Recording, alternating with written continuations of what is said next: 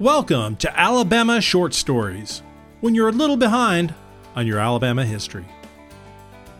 I'm your host, Sean Wright. In 1974, Homewood High School and its football team were only three years old. The coach was only 26 years old.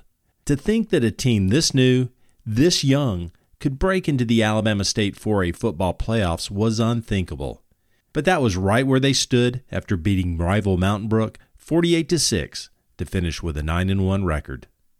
At the end of the regular season, Tuscaloosa High School was declared the Region 7 champions with a 5 1 regional record, besting Homewood with an identical record. But then Homewood caught a break. Before the last games of the regular season, the Alabama High School Athletic Association ruled that a player on the Tuscaloosa team was ineligible to play since he was over the age limit of eligibility. The player in question, Elbert Williams, was 19 years old. Tuscaloosa was fined, and they were forced to forfeit their first game of the season to Holt High School. This was catastrophic for the team. A win over Druid City on the last game of the schedule would have put them into the state playoffs. The ruling would put Homewood into the playoffs. Tuscaloosa school officials sprung into action, and attorney Ralph Knowles filed a complaint in the Tuscaloosa Circuit Court on behalf of the players against the Alabama High School Athletic Association. Knowles put into question the State Bureau of Vital Statistics, saying out of 14 living children in the family, the Bureau only had four birth certificates on file. And they said that brother Henry Lee Williams was dead, even though he was a junior at Tuscaloosa High School. The school, family, and attorneys produced a family Bible stating that Elbert was only 18, which was also on his driver's license, Social Security, and Selective Service records. Circuit Judge Fred Nickel ruled that Elbert Williams was 18 and that a new birth certificate be issued. Athletic Association President Bubba Scott accepted the ruling and ordered that the penalties against Tuscaloosa be rescinded. There was one problem. The board would not meet until Saturday. Williams was not eligible to play on that Friday night game against Cross City rival Druid City, the last regular season game of the year. Now, if the idea of using a birth date in a Bible as proof confuses you, the Bible has been used for generations as a way to record family events marriages, births, baptisms, those types of things. The family Bible was passed down from generation to generation. Before recording vital records was mandatory, this was the only way to keep track of family vitals. It was especially important when families had to prove these events when trying to secure benefits like military pensions, or for keeping your child eligible to play football. With this ruling, Tuscaloosa was back in the playoffs after their win against Druid City, knocking Homewood out. Homewood principal Michael Gross lawyered up and, with the support of the Homewood Board of Education, sprung into action. They filed in Jefferson County Circuit Court, and Judge William Thompson declared Homewood the champions instead of Tuscaloosa. With the stalemate and the first round playoff games fast approaching, the case was going to the Alabama Supreme Court. The Alabama High School Athletic Association asked the Supreme Court to set aside both court rulings and let them make the final ruling which is precisely what the Alabama Supreme Court did. The Athletic Association went back to its original decision. Tuscaloosa would have to forfeit a game, making Homewood the region champs. But the drama was not yet over.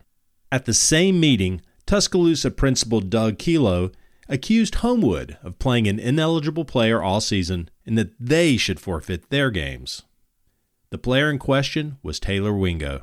He had transferred from Ramsay High School, where he played the year before. Now, Ramsay is just over Red Mountain from Homewood in the Birmingham city limits. Homewood must have known this was coming because they produced a stack of affidavits claiming that Taylor Wingo was perfectly eligible.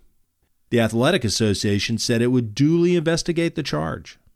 Accusations were dropped, and Homewood was ready to face their first round opponent. The Homewood team spent that week practicing to play a team that they didn't know if they would get to play or not. Homewood's coach, Alvin Bressler, had them ready to go. Now, many times the winner in a competition is the team that handles adversity the best. Before Dothan and Homewood played in the finals, They both faced adversity. Dothan had a bye in the first round, but they won in overtime against Murphy 10 to 7 in the quarterfinals. They beat West End in overtime 21 to 20 in the semifinals, placing them in the finals against Homewood. Homewood had a more difficult route to the championship. In the first round, they got their revenge on Hueytown 21 to 14, the only team that beat them during the regular season. In the quarterfinals, they faced favorite Banks High School. Now, it wasn't a matter of who played in the playoffs, but who would have the privilege to get beaten by Banks. Banks was undefeated leading up to the second to the last game of the year against local rival Woodlawn. This was the high school game of the century, pitting Banks All American quarterback Jeff Rutledge against Woodlawn All American running back Tony Nathan. Both would be playing for Bear Bryant the next year. The game was played in front of 42,000 fans at Legion Field. Banks won the game 18 to 7. The following week must have been a letdown as they lost their last match 34 to 27 against West End. No slacker themselves, West End finished undefeated on the way to the playoffs. Banks was looking to bounce back after a week 1 bye. A Montgomery sports writer predicted the game against Homewood to be a thrashing 28 to 14 in favor of Banks. Either Banks couldn't bounce back or they underestimated the upstart Homewood team. It had been three years since Banks had been shut out, almost as long as Homewood was a school. Homewood won 12 to nothing. Homewood moved on to the semifinals to play the team that was supposed to challenge Banks, Anniston High School. Homewood dispatched them 18 to nothing on the way to the finals. Homewood was to face the Dothan Tigers in the finals, led by junior phenom Steadman Shealy and running back Greg Ramsey. These names would be called out at stadiums in Tuscaloosa and Tallahassee a few years later. It was a tough game fought at Birmingham's Legion Field. On the last play of the game, with Homewood leading by three points, Dothan quarterback Steadman Shealy passed to a wide open Greg Ramsey in the end zone for the game winning touchdown. The ball slipped through Ramsey's fingers and fell safely in the end zone. There was no overtime miracle for Dothan on this night. Homewood won 10 to 7. Both teams had challenging games and oversized opponents on their way to the championship. But Homewood played the biggest game of all. Against an unknown opponent before they could even start their playoff run, they first had to win in the courts. If you would like to know more about the Homewood Patriots 1974 championship season, then look for the book Fighting Patriots The First Three Years of Homewood Football by Patrick Kirk. You can find it at bookbaby.com and local bookstores. I hope you enjoyed this Alabama short story. If you enjoyed the story, do me a favor and tell one friend to give it a listen. You can subscribe to the podcast at Apple Music, Spotify, or wherever you prefer to listen to podcasts. See you next time at Alabama Short Stories.